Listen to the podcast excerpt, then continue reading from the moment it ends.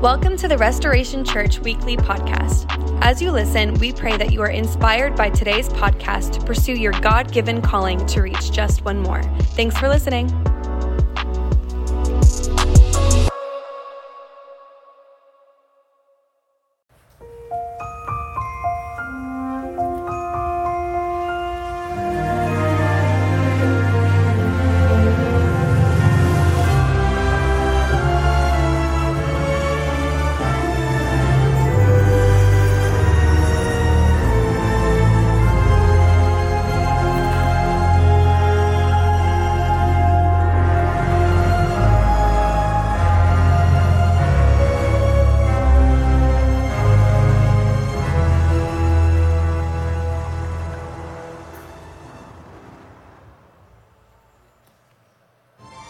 So now what do we do? We go back to Andy's.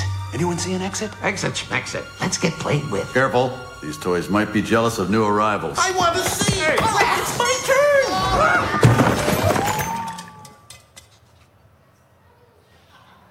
New toys! Ah.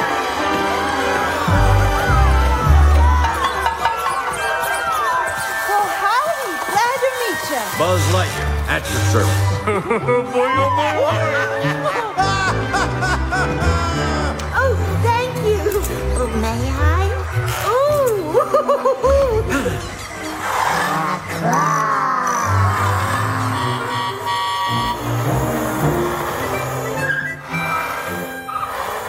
Well, hello there. I thought I heard new voices. Welcome to Sunnyside, folks. I'm Lots-o'-Huggin' Bear. But please call me Lotso. Buzz Lightyear, we come in. First thing you gotta know about me, I'm a hugger. Oh. Oh, look at you all. You've been through a lot today, haven't you? Oh, it's been horrible. Well, you're safe now. We're all cast-offs here. We've been dumped, donated, yard sales, second-handed, and just plain thrown out. But just you wait. You'll find being donated was the best thing that ever happened to you. Mister Lotso, do toys here get played with every day? All day long, five days a week. But what happens when the kids grow up? Well, now I'll tell you. When the kids get old, new ones come in. When they get old, new ones replace them. You'll never be outgrown or neglected, never abandoned or forgotten. No owners means no heartbreak. And you wanted us to stay at Andy's. Because we're Andy's toys. So you got donated by this Andy, huh? Well, it's his law, Sheriff. He can't hurt you no more. Whoa, whoa, whoa, whoa. Now, no, let's no, get no, you no. all settled in. Ken? Oh, where do you hiss that boy?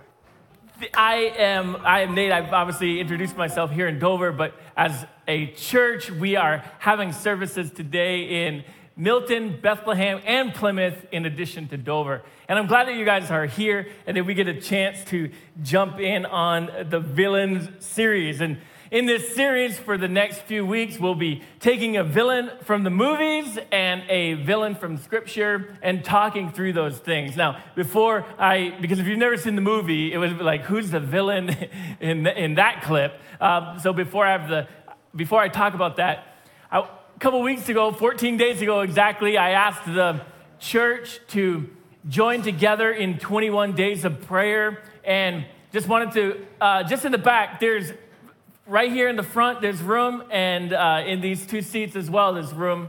So if you guys don't mind, just scoot into the middle here just a little bit to help clear some seats. We are, we have an opportunity before us and before our church. And we're praying over these twenty-one days for God to direct us, for God to give us favor, and for God to provide for us. And I told you that I'll share new information as I have new information to share. I don't have any new information to share. Um, other than we're still praying, it, it, it, it you know, and, uh, you know, and it, God's, God's, direct, God's directing us. And so we're not sure whether it's a, an open door or a closed door yet at this point, but continue to pray, and and I'll update you every week as I'm here and uh, have that opportunity to do that. So listen, this week, I just ask you to keep praying. So we've got another seven days of this twenty-one days of prayer. Keep praying, pray, One, one thing to focus on, I would say, that we focus on unity this week, that as a as a church body, as a church leadership team, that we would be united, because the enemy always is wanting to get in and disrupt us and distract us and, and have people offended at each other. And we want to make sure that we're moving always as a unit, as one church across four locations. Now listen, if you watch this clip and you're not familiar with the movie, the villain in Toy Story three is that cuddly purple bear, Lotso-Huggin' Bear. And he doesn't seem like a villain, especially in this clip.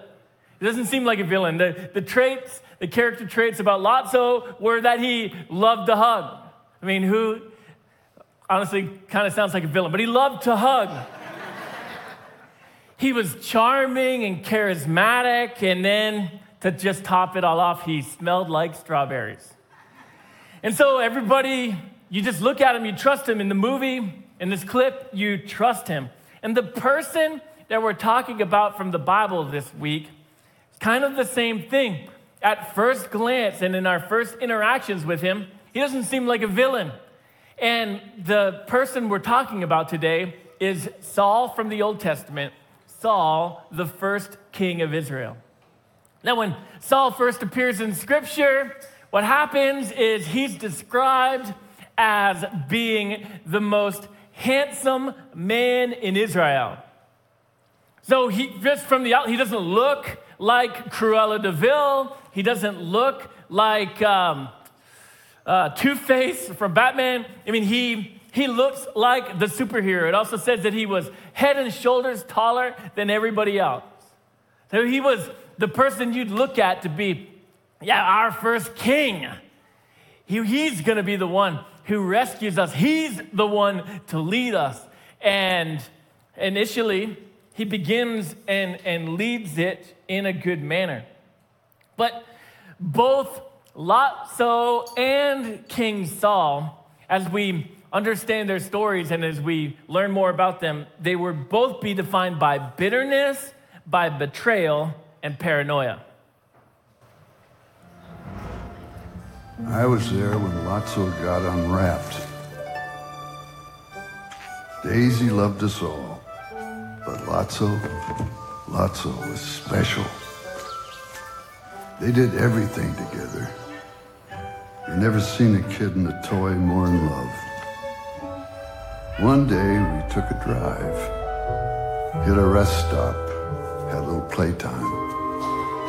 After lunch, Daisy fell asleep.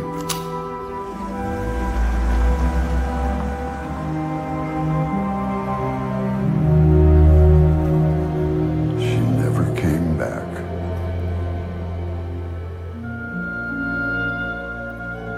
Lotso wouldn't give up. It took forever, but we finally made it back to Daisy's.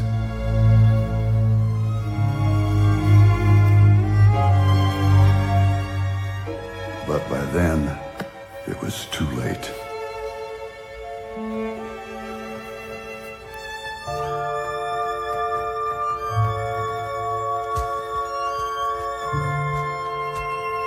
Something changed that day inside Lotso. Something snapped. She replaced us. Come on. No, she only replaced you. She replaced all of us, didn't she? She don't love you no more. Now come on!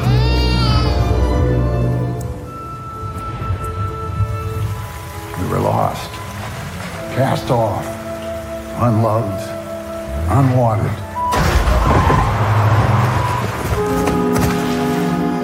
Then we found Sunnyside.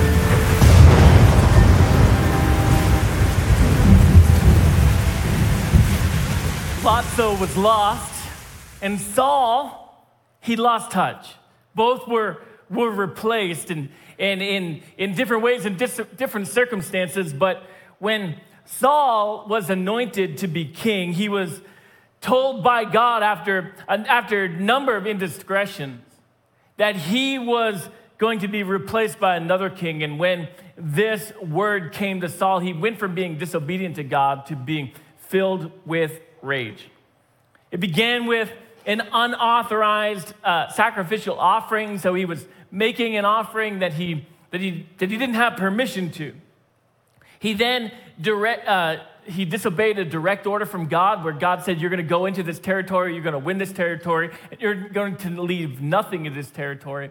But Saul spared the life of King Agag, along with other things that he wanted to keep. He then, when he was confronted about this by by Samuel, he lied to Samuel, and in essence, he lied to God. And this disobedience was the last straw, as God, through Samuel, when he confronted of this and Saul lied again, God decides that he is going to take his anointing and his spirit from him and place it on another person to be king. Saul's story is progressing, and his, his mistakes are getting bigger. The stakes are getting higher. And throughout all of that, he never is able to admit that he's done anything wrong. And even when it's directly in him, he always has uh, he always has a good reason. He always has an excuse. He always has someone else to blame. And he never, he never owns up to what he's done wrong. And this break between God and Saul, it is and can be seen as one of the saddest occurrences in Scripture. And in First Samuel chapter sixteen, verse number fourteen, we read about this. And it says, "Now the Spirit of the Lord had left Saul, and the Lord sent a tormenting spirit that filled him with depression and fear." God then anoints David, the forgotten son, the shepherd boy, as the king. And David, as you study the life of David, he has all of the attributes of Woody and Buzz. He is loyal and he's brave, most specifically.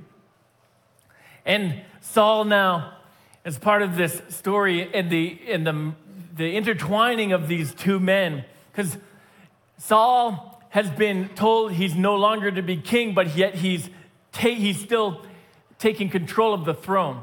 So he's not stepping down with this news, but rather he's continuing to serve as king, even though God has told him he's no longer king. And in this torment, in this spiritual attack, in this psychosis, in this uh, in, in this torment, his advisors tell him, "Hey, you need some help." And they recommend that he bring in a musician to play worship music when he's going through these moments of difficulty. And they recommend that future king. They recommend that forgotten son. And though Saul doesn't know it, he brings into his throne room and into his palace the one who's been anointed to replace him as king. Saul doesn't know it, and David doesn't act like it, which is another big difference between the two of them. David knows he is serving the one he's going to replace, but yet in his heart, he never tries to subvert the authority Saul has. He's never tried to position or posture himself to take over. He is truly living an open-handed life and saying, "God, in your timing, in your way, no matter what difficulties happen, no matter how long it takes, I'm here as your vessel. Use, use me, appoint me, place me wherever you need me." What happens is, and we can read this in First Samuel chapter sixteen, it says, "So they called for David, and David went to Saul and began serving him. Saul loved David very much, and David became his armor bearer. Then Saul sent word to Jesse asking, 'Please let David remain in my service, for I am very pleased with him.' And whenever the tormenting spirit from God troubled Saul, David would play the harp. Then Saul would feel better, and the tormenting spirit would go away." There was nothing magical about the music here, but it was the way that David lived in the presence of God.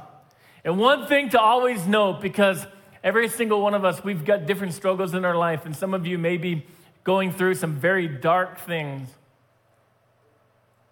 The presence of God and the light of God causes all darkness to flee. Always. No matter, no matter what you feel has been assigned against you, the presence of God always, if you'll let it, will cause darkness to flee. So here now, the future king begins serving the lame duck king. The king that has no future uh, heritage, no he, the king that has no future, the king that really at this point has no right to the throne, the future king, the anointed king, the new king is serving him. And he didn't just, and, and, and he served him well. He served him with distinction. And Saul has this chance, again, another chance for it to not be about him, for him to honor and be obedient to God, to let go of his throne and install a new king. Instead, he became paranoid. And he began to, you know, we just read he where he loved David, he began to be jealous of David. He began to be fearful of David, and he began to rage against David.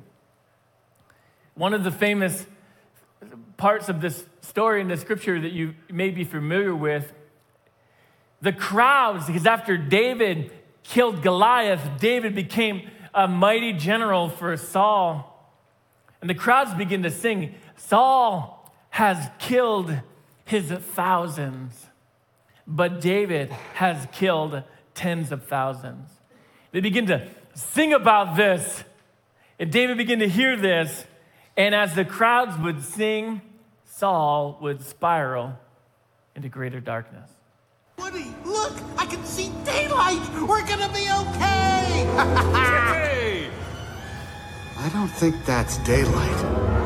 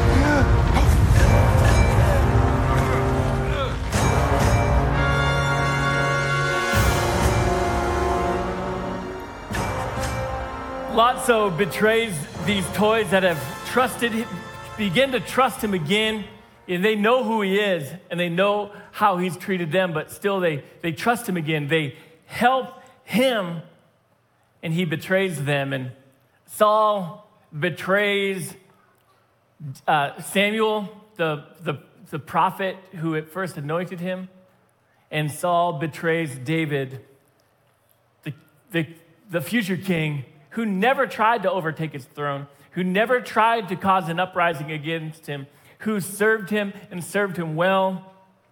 Saul betrays him. When Saul realizes that God is with David, he sought to kill David at every opportunity. And David succeeded in evading countless attempts of uh, on his life. He had the help of Jonathan, Saul's son. He had the help of Michal, Saul's daughter. But for ten years, one decade, David fled for his life, hiding in caves, hiding in the mountains, not staying in one place too long, because Saul was bloodthirsty. I will kill this person who God has chosen to replace me. The life of King Saul, it serves as a mirror for us to uncover our own faults, to look and evaluate our own life. And we have an opportunity, when we've disobeyed God, to act differently than Saul did. What we can do is confess our faults, confess our sins, and make changes in our life. We call this repentance. We, every single one of us, have the opportunity to do that. And as we look at the life of Saul, just two things for you to look at in your own life.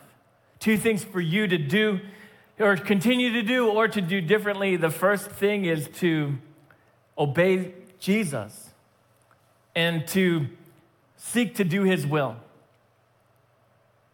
To put your trust in him, to believe in him, to live the life he's called you to live. And some of you, again, if you don't know him, it's all brand new. We want you to meet him, to, to, to meet him and know him as Savior and as God. For those of you who do know him, I think oftentimes we recognize that there's something that we're hiding. There's a way that we're living that is not honoring God, that is not obedient to God. And too often we chase that disobedience to our own destruction, to our own personal loss, instead of being quick to repent, quick to confess, quick to turn away from our sin. Recognize if there's an area in your life where you're not honoring God, to say, I'm going to honor him first. I'm going to trust him first. Saul, he had the perfect opportunity to be the benchmark by which all future kings could be measured. He was anointed as king. God said, you're not king anymore. And he could have just stepped off. I'm sorry. God, I've failed you. I've, I've sinned against you. I understand. And to step out of the way and to let God continue on with God's people. But he didn't do that, obviously. We think about in our own country, uh, our, our first president, George Washington, and if you, we may not, it's possible you're not too familiar with the story, but what George Washington did, despite all of his military, uh, the way he survived military battle after military battle, as he was always at the front lines, uh, on his horse, always leading the charge, and, and lived through it all. The, the most amazing thing about him is that when he became president, he served one term and he served a second term. But at the time that he was president, there was no limitation on how long he could serve. And the expectation was that he would continue to serve. But when George Washington decided after his second term, I'm no longer going to serve as president. No, nobody was asking him to stop serving. Everybody wanted him to keep serving. And but he knew that in order for our government not to function like the monarchies of past, that he needed to set the be- benchmark, set the standard by which all other future presidents would be judged. And when and he willingly gave up power, willingly gave up power. Saul, the other, other parts of his life that we think, I don't understand what the big deal is. But one of the things that happened, I mentioned earlier, is that God commanded Saul to kill King Agag, and Saul didn't. Well, fast forward in history, there's another book of the Bible that you may have heard of, the book of Esther. And there's a villain in there that we'll be talking about, I think, next week. But the villain of Haman, he was a descendant of King Agag. And so there's one person coming, leader of the Amalekites, coming against God's people. When Saul disobeyed, now generations later, here rises up another person trying to kill and wipe out God's people. One of the things when we're recognizing, being, when we're thinking about being obedient to God and we're thinking about honoring God in our life, one of the things we don't think about is like, it's my sin, no problem, not hurting anybody else. It's my choice, it's my life, it's It's a, it's just for me, we, we are not thinking about how that's even affecting generations. But beyond sin, I want you to think about a godly life. God is giving you an opportunity to change your family tree. God's giving you an opportunity, not for the enemy to continue generation after generation to bring destruction to, to you and your family, but for you now to honor God and to live under God's protection, and for your kids and your grandkids that they don't have to fight the fights that you fought and that you battled and that you beat that were passed down from you.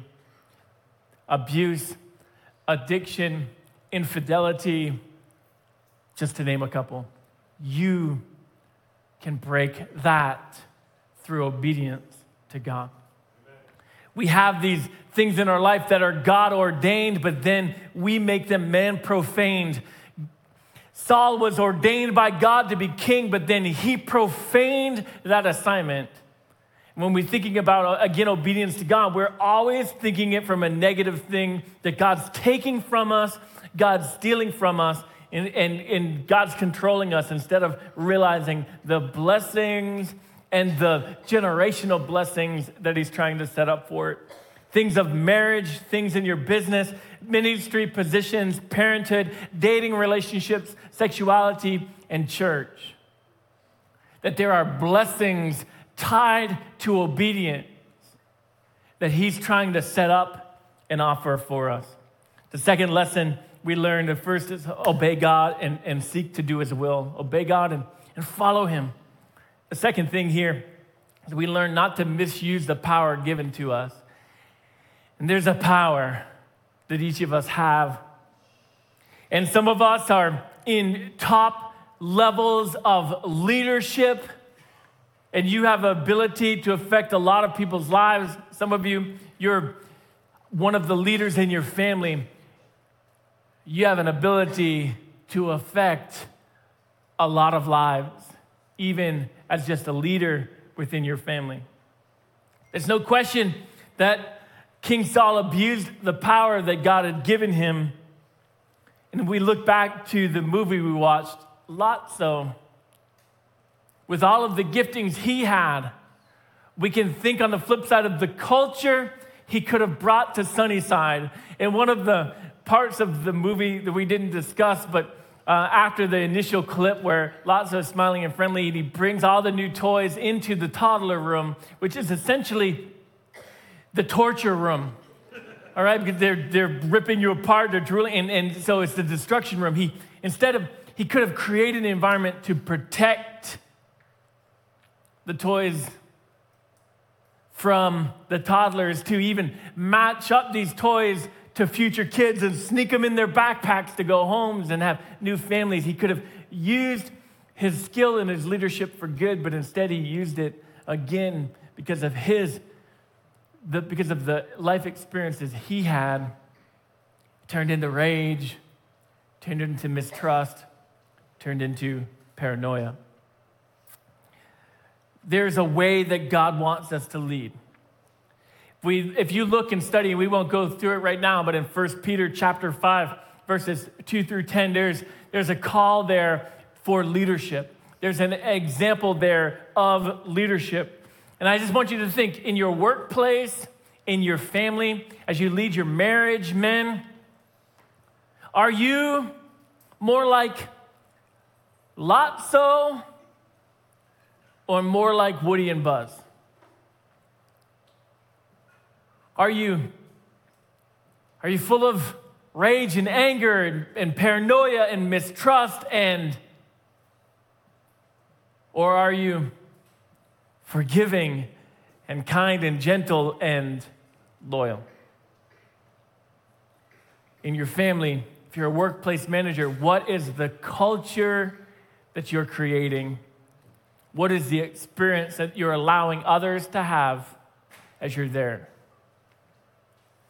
And whatever role you're in, whatever your position you're in, to being able to live that with an open-handed life and say, God, when you need to take this title from me, God, when you need to take this comfort from me, God, when you need to take this um, leadership from me and place it and place that mantle on somewhere else, I will let you do it. I won't hold on to it and begin to fight others to hold on to it.